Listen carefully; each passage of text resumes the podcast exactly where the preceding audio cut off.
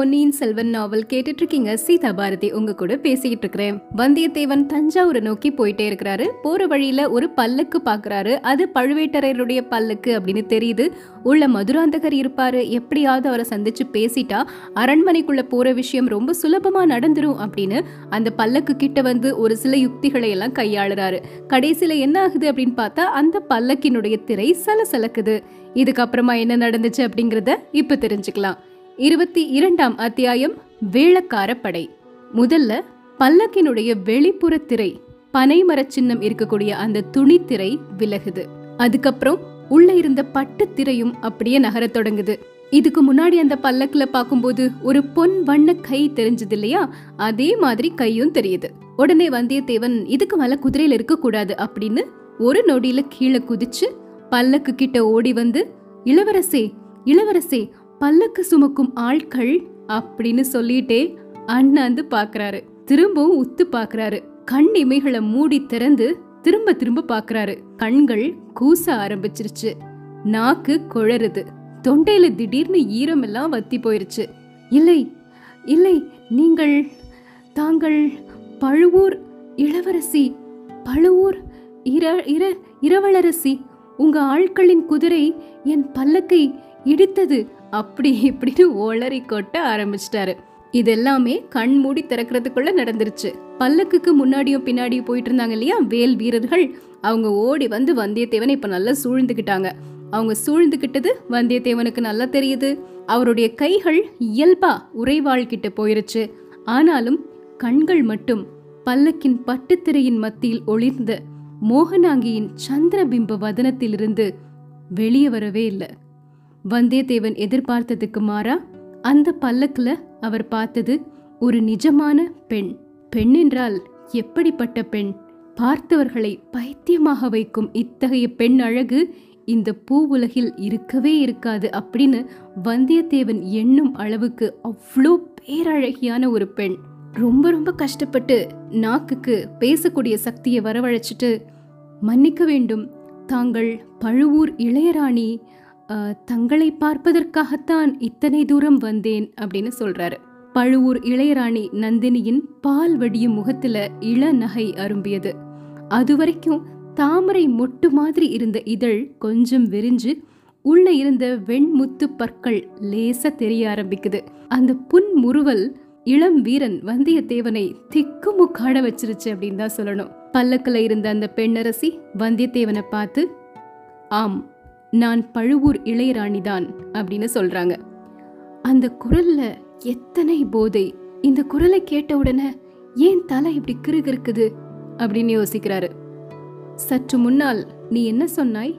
ஏதோ முறையிட்டாயே சிவகை சுமக்கும் ஆட்களை பற்றி அப்படின்னு கேட்குறாங்க காசிப்பட்டின் மென்மையும் கள்ளின் போதையும் காட்டுத்தேனின் இனிப்பும் கார்காலத்து மின்னலின் ஜொலிப்பும் ஒரு பெண் குரலில் கலந்திருக்க முடியுமா? அப்படி கலந்த மாதிரி தான் இருக்குது. பழுவூர் இளையராணி நந்தினியின் குரல். பல்லக்கை கொண்டு வந்து அவர்கள் உன் குதிரை மீது மோதினார்கள் என்றா சொன்னாய்? அப்படின்னு சொல்லிட்டு ஒரு சின்ன புன்னகை அவங்க கிட்ட இருந்து வருது.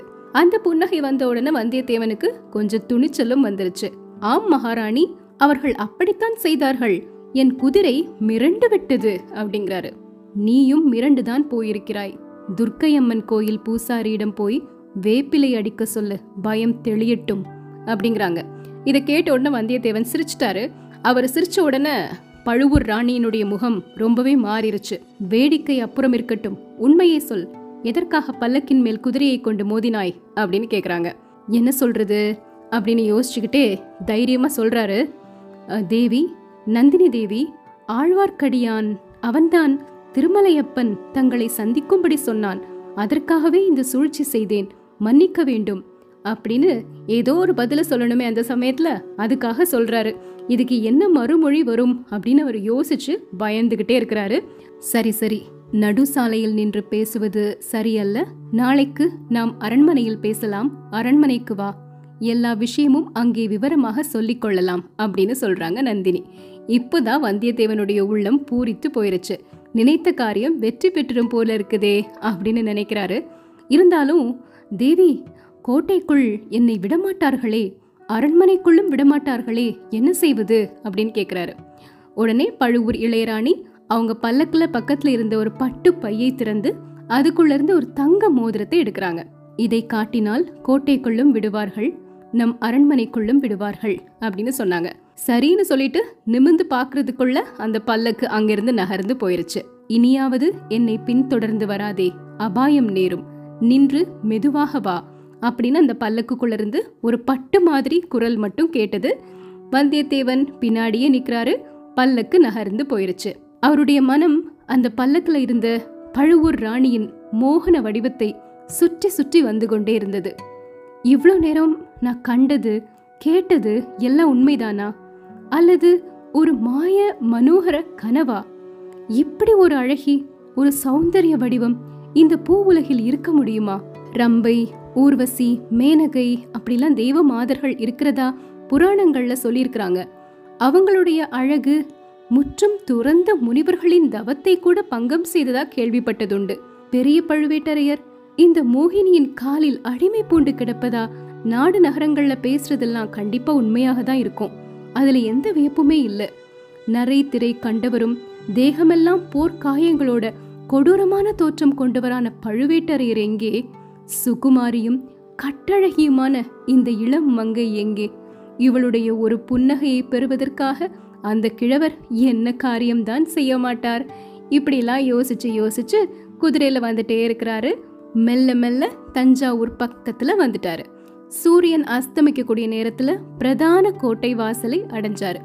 கோட்டைக்கு கொஞ்ச தூரத்திலே நகரம் ஆரம்பமாகிருச்சு. நிறைய பண்டங்கள் விற்கக்கூடிய கடைகள் பலவித தொழில்களில் ஈடுபட்ட மக்கள் வாழும் தெருக்கள் கோட்டையை சுற்றி அடுக்கடுக்காக எல்லாமே இருக்குது. எங்க பார்த்தாலும் ஒரே கலகலப்பா இருக்குது. இந்த வீதிகளுக்குள்ள புகுந்து சோழ நாட்டினுடைய புதிய தலைநகரம் எப்படி இருக்குதுன்னு பார்க்கணுங்கிற ஆர்வம் அதிகமா இருக்கு. ஆனா முதல்ல கோட்டைக்குள்ள போகணுமே ஆதித்த கரிகாலன் கொடுத்த ஓலைகளை கொண்டு போய் சேர்க்கணும். அதுதானே முக்கியமான பொறுப்பு.